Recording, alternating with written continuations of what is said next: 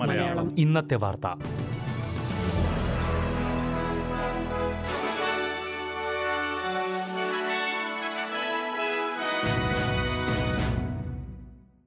നമസ്കാരം. S B S Malayalam ഇന്നത്തെ വാർത്തയിലേക്ക് സ്വാഗതം. ഇന്ന് രണ്ടായിരത്തി ഇരുപത്തിരണ്ട് മെയ് ഇരുപത്തിനാല് ചൊവ്വ. വാർത്തകൾ വായിക്കുന്നത് ദിജു ശിവദാസ്. വെസ്റ്റേൺ ഓസ്ട്രേലിയയിലേക്ക് എത്തുന്ന വിദേശ നഴ്സുമാർക്ക് പൗരത്വം നൽകുന്നത് എളുപ്പത്തിലാക്കണമെന്ന് സംസ്ഥാന സർക്കാർ ശുപാർശ ചെയ്തു. പുതിയതായി ചുമതലയേറ്റ ആന്റണി അൽബനീസി സർക്കാരിനോടാണ് വെസ്റ്റേൺ ഓസ്ട്രേലിയ സർക്കാർ ഇക്കാര്യം ആവശ്യപ്പെട്ടത്. കോവിഡ് കാലത്ത് അതിർത്തികൾ അടഞ്ഞുകിടന്നത് മൂലം സംസ്ഥാനത്തെ ആരോഗ്യമേഖലയിൽ ജീവനക്കാരുടെ ക്ഷാമം നേരിടുന്നുണ്ടെന്നും ഇത് പരിഹരിക്കാൻ നടപടികൾ വേണമെന്നുമാണ് ആവശ്യം. പാർലമെന്റിലെ ബജറ്റ് എസ്റ്റിമേറ്റ്സ് ചർച്ചയിലാണ് ആരോഗ്യമന്ത്രി ആംബർ ജേഡ് സാൻഡേഴ്സൺ ഇക്കാര്യം ചൂണ്ടിക്കാട്ടിയത്. എന്നാൽ എത്രത്തോളം നഴ്സുമാരെയാണ് സംസ്ഥാനത്തിന് ആവശ്യമുള്ളത് എന്ന കാര്യം ആരോഗ്യമന്ത്രി വെളിപ്പെടുത്തിയിട്ടില്ല.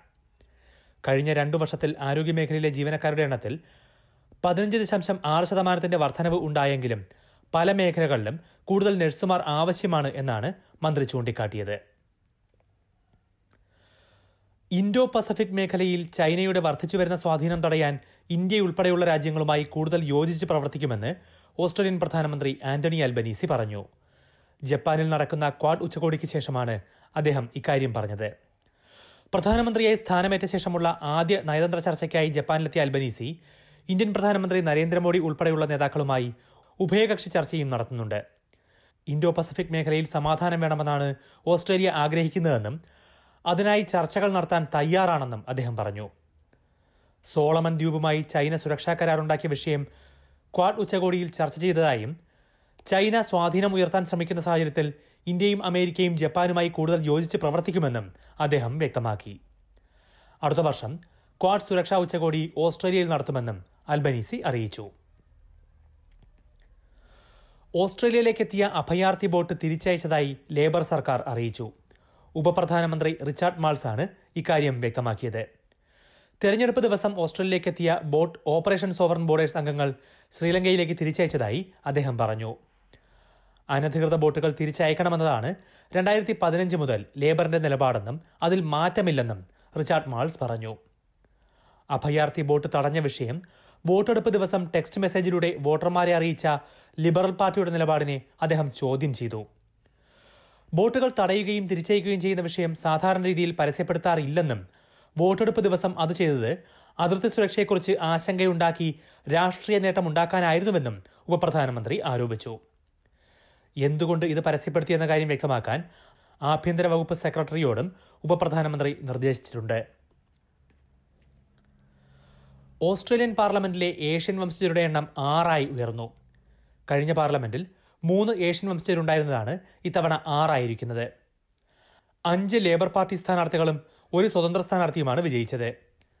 പെർത്തിലെ മൂർ സീറ്റിൽ ലിബറൽ എം പിയായ ഇയാൻ ഗൂഡനോ കൂടി വിജയ പ്രതീക്ഷയിലുണ്ട് അതേസമയം സഭയിലുണ്ടായിരുന്ന ഇന്ത്യൻ വംശജരുടെ പ്രാതിനിധ്യം ഇല്ലാതായി. സിഡ്നിയിലെ വെൻവർത്ത് സീറ്റിൽ എം പിയായിരുന്ന ദേവ് ശർമ്മ പരാജയപ്പെട്ടതോടെയാണ് അത്. രണ്ട് ശ്രീലങ്കൻ വംശജർ പാർലമെന്റിലെത്തിയിട്ടുണ്ട്.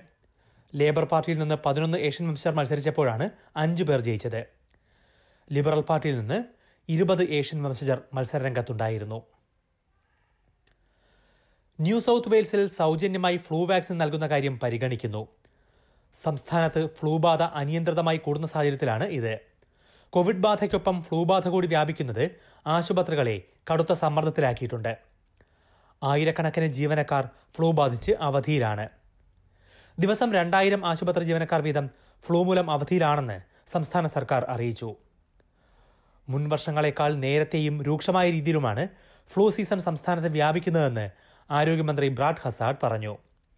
ഇതുവരെ പതിനാലായിരത്തി എണ്ണൂറ്റി പന്ത്രണ്ട് പേർക്ക് ഫ്ലൂ ബാധ റിപ്പോർട്ട് ചെയ്യുകയും മൂവായിരത്തി മുന്നൂറ്റി നാൽപ്പത്തി ഒൻപത് പേർ ചികിത്സ തേടി എമർജൻസിയിൽ എത്തുകയും ചെയ്തിട്ടുണ്ട്.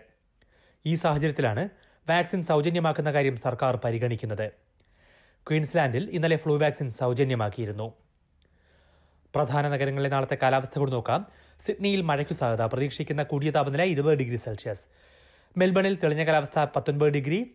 ബ്രിസ്ബനിൽ മഴയ്ക്കു സാധ്യത ഇരുപത്തിമൂന്ന് ഡിഗ്രി.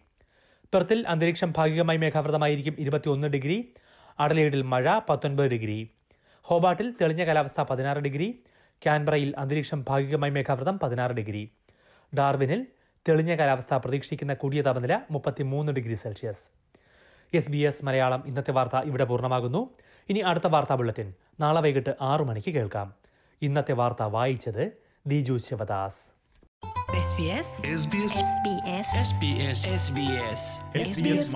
ഇന്നത്തെ വാർത്ത.